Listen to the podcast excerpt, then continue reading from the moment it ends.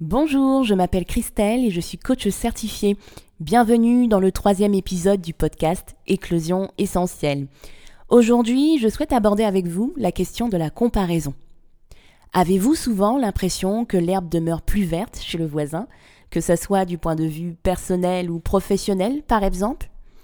Je vous rassure, c'est un sujet qui concerne la plupart d'entre nous, malheureusement. Alors quels sont les mécanismes à l'œuvre justement? En quoi la comparaison peut-elle être néfaste? Et surtout, comment peut-on s'en libérer au quotidien? Ce sera donc l'objet de cet épisode.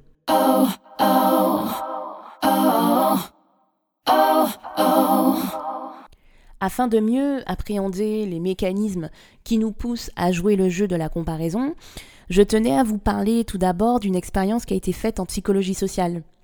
Il s'agit euh, d'une étude réalisée aux États-Unis dans les années 70 par deux psychologues, Stam Morse et Kenneth Gergen. Cette étude-là va confirmer la théorie de Léon Festinger, qui est un psychologue américain qui est à l'origine justement de la célèbre théorie de la comparaison sociale, qui est née en 1954. Et en fait, cette théorie de la comparaison sociale consiste à dire que l'opinion que nous avons de nous-mêmes va dépendre des comparaisons que nous allons réaliser entre notre situation et celle des autres. En ce qui concerne l'expérience justement de ces deux psychologues qui vont confirmer cette fameuse théorie, elle consistait, elle, à mettre en jeu un monsieur propre et un monsieur sale.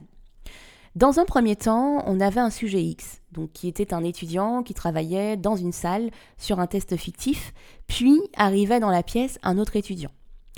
Et donc cet étudiant euh, était euh, soit un monsieur propre, donc bien rasé, élégant, ou soit au contraire un monsieur sale, barbu, négligé.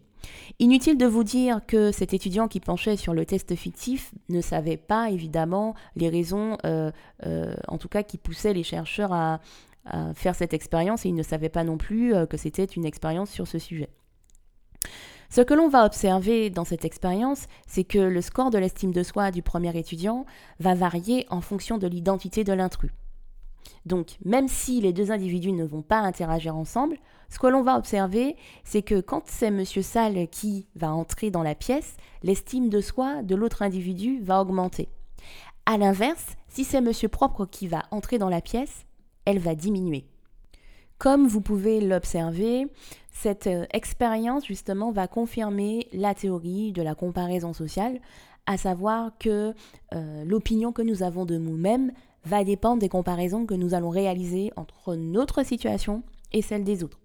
Autrement dit, l'opinion que j'ai de moi-même va dépendre d'un référentiel extérieur, qui est très souvent l'autre ou une autre situation, alors que finalement cette perception de l'autre et oui, je dis bien perception, va dépendre de mon propre prisme, et donc ça sous-tend que je vais traiter l'information que je perçois avec mes croyances que j'ai de l'autre, mes expériences, mon éducation, ma culture, et j'en passe, et d'autres biais.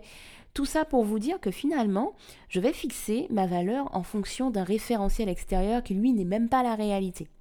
Je ne sais pas si vous vous rendez compte justement de, tout le mal qu'on se fait en, se comparant aux autres et en se comparant finalement à un référentiel qui lui-même est biaisé. Alors vous me direz, ben, pourquoi, euh, pourquoi on le fait si c'est biaisé et si finalement ça ne nous donne pas une vraie euh, représentation de ce que nous valons vraiment? Eh bien selon un chercheur en psychologie sociale qui s'appelle Rocato, nous savons, en fait nous avons tendance plutôt à à nous comparer de manière régulière parce que selon nous, nous ne savons pas vraiment ce que nous valons et pour avoir une idée plus précise de ce que nous valons justement, eh ben, on ne peut pas s'empêcher de, de nous comparer aux autres. Il est vrai que la comparaison se vit au quotidien, que ce soit sur le plan personnel, euh, bah, je ne vous apprends rien. Hein. Euh, quand on est sur les réseaux sociaux, on est titillé de manière assez euh, incroyable, de manière phénoménale. C'est également le cas sur le plan professionnel. Et elle devient néfaste pour plusieurs raisons. Parce que non seulement nous nous comparons en fonction d'un référentiel biaisé, mais en plus nous nous dévalorisons. Et c'est justement sous cet angle-là que j'avais envie de développer. Très souvent, quand nous nous comparons, nous attribuons notre valeur à nos actions ou encore à ce que nous possédons.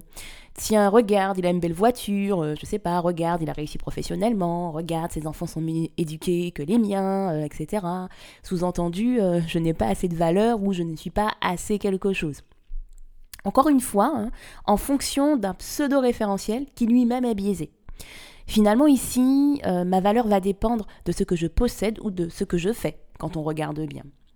Et nous croyons également que les personnes ou les situations auxquelles nous nous comparons sont meilleures que nous, comme s'il y avait euh, des personnes mieux que nous, finalement. C'est en quelque sorte penser qu'il y a des gens moins bien que d'autres, comme une sorte de hiérarchie de valeurs. Je sais, je vais loin, euh, mais j'aime bien vous titiller. Et, et finalement sortir de la comparaison met aussi en lumière le fait qu'aucun être humain est mieux qu'un autre quelles que soient ses actions, mais aussi quelles que soient ses possessions. Sa valeur demeure intrinsèque, au-delà du fait de faire et de l'avoir. C'est effectivement un mécanisme humain, comme nous l'avons vu précédemment, je vous l'accorde, mais il nous appartient en revanche de nous rappeler que notre valeur est intrinsèque, qu'il n'y a aucun besoin de faire ou d'avoir pour être digne d'être aimé. Oui, je sais, dans une société en quête de performance, il est très difficile de comprendre cela et de pouvoir le vivre au quotidien. Mais je sais aussi qu'il nous suffit parfois de quelques piqûres de rappel pour nous souvenir que nous n'avons rien à prouver. Cela demande d'arrêter de s'identifier aux choses que l'on fait car elles ne déterminent pas notre valeur. Et j'ai envie de prendre l'exemple du perfectionnisme parce que je suis euh, une perfectionniste. Et effectivement, en lançant ce podcast, hein, pour exemple, eh ben, je me mets euh, au défi euh, de renoncer justement à mon perfectionnisme accru. Parce que j'aurais pu, dans un premier temps, me dire je ne vais pas euh, publier cet épisode parce que il y a trop de, de, podcasts ou de contenu sur ce sujet et effectivement je n'ai pas de choses plus intéressantes à dire. Et encore une fois, je suis en train de me comparer aux autres alors que je suis quelqu'un d'unique et de différent. Et euh, euh, en aucun cas, euh, j'ai à me comparer à un pseudo-référentiel, encore une fois. Autre chose, ce fameux perfectionnisme est aussi lié au fait que souvent j'ai envie que mes contenus soient de manière ce soit, soit plutôt qualitatif. et j'ai aussi parfois envie de refaire et de refaire les prises. Mais je me mets au défi justement de ne pas le faire et surtout de me montrer tel que je suis, en pleine authenticité, euh, c'est-à-dire avec mes forces et mes limites. Et je dois accepter là où j'en suis aujourd'hui et surtout ne pas me comparer euh, aux autres euh, podcasteurs parce que je ne suis pas les autres en fait. Et ça me demande beaucoup de, patience et, et, de persévérance. Et surtout, ce que j'apprends dans cette aventure, c'est que, en tout cas, ce, podcast n'est pas, ou cet épisode, hein, ne détermine pas ma valeur en fait. Je suis beaucoup plus que cet épisode. Ça me permet de dire que le perfectionnisme est finalement la résultante de la comparaison parce que quand euh, je suis perfectionniste, j'ai tendance non seulement à me comparer, mais en plus je ne me compare pas avec moi-même, je me compare plutôt aux autres. Et comme euh, la barre, je la mets très très haut tout le temps, donc du coup, et je prends toujours des, un référentiel extérieur biaisé, hein, qui est vraiment euh, un référentiel inatteignable, donc qui est la perfection. Euh, du coup, je ne peux, je ne peux être satisfait de ce que je fais et je ne peux atteindre euh, mon objectif.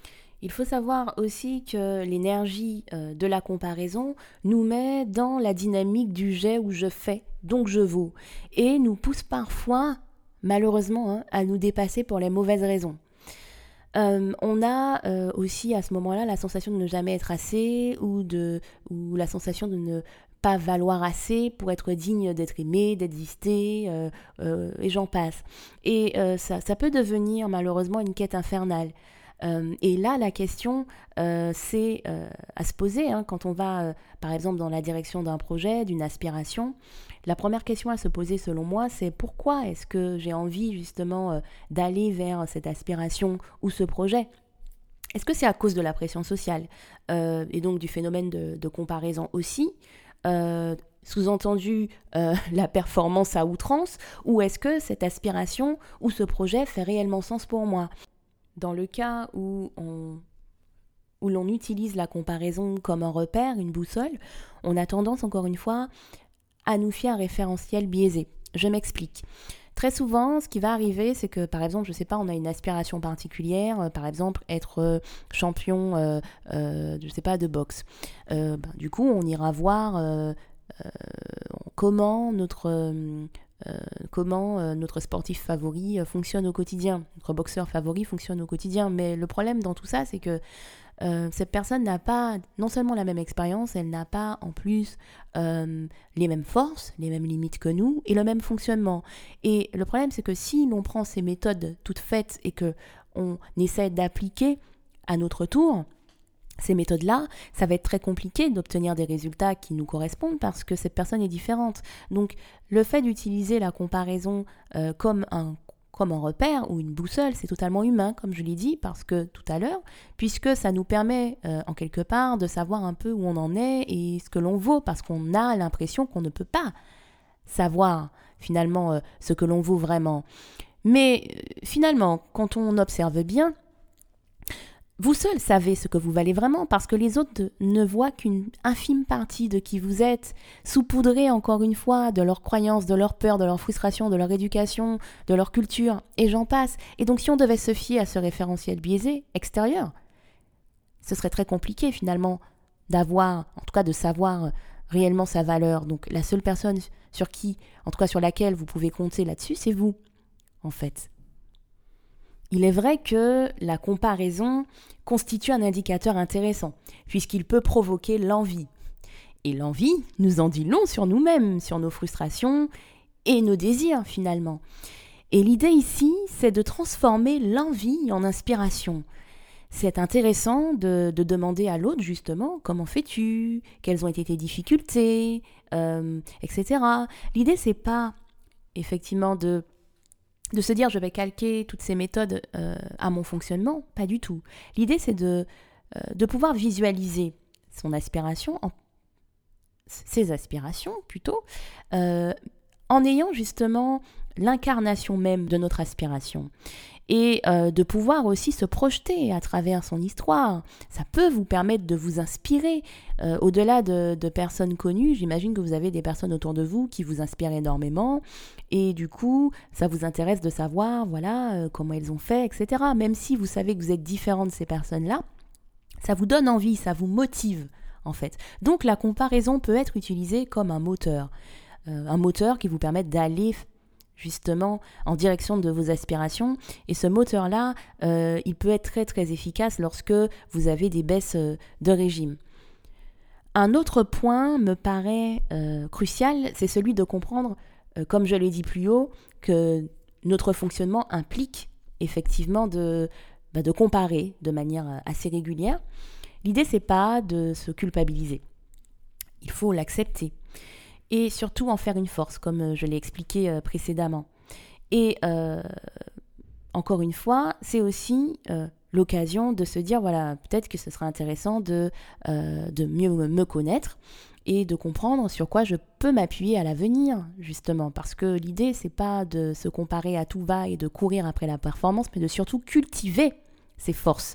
Donc de déjà les identifier pour pouvoir les cultiver et comme j'aime dire, cultiver son unicité en fait, parce qu'on est tous différents et on a tous quelque chose à apporter.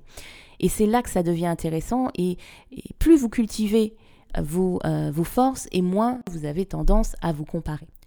J'espère que cet épisode aura suscité des questionnements, et je vous propose un petit exercice à faire au quotidien et de plutôt identifier les moments, les situations où vous avez tendance à vous comparer euh, de manière défavorable ou encore de manière euh, positive, ça marche aussi.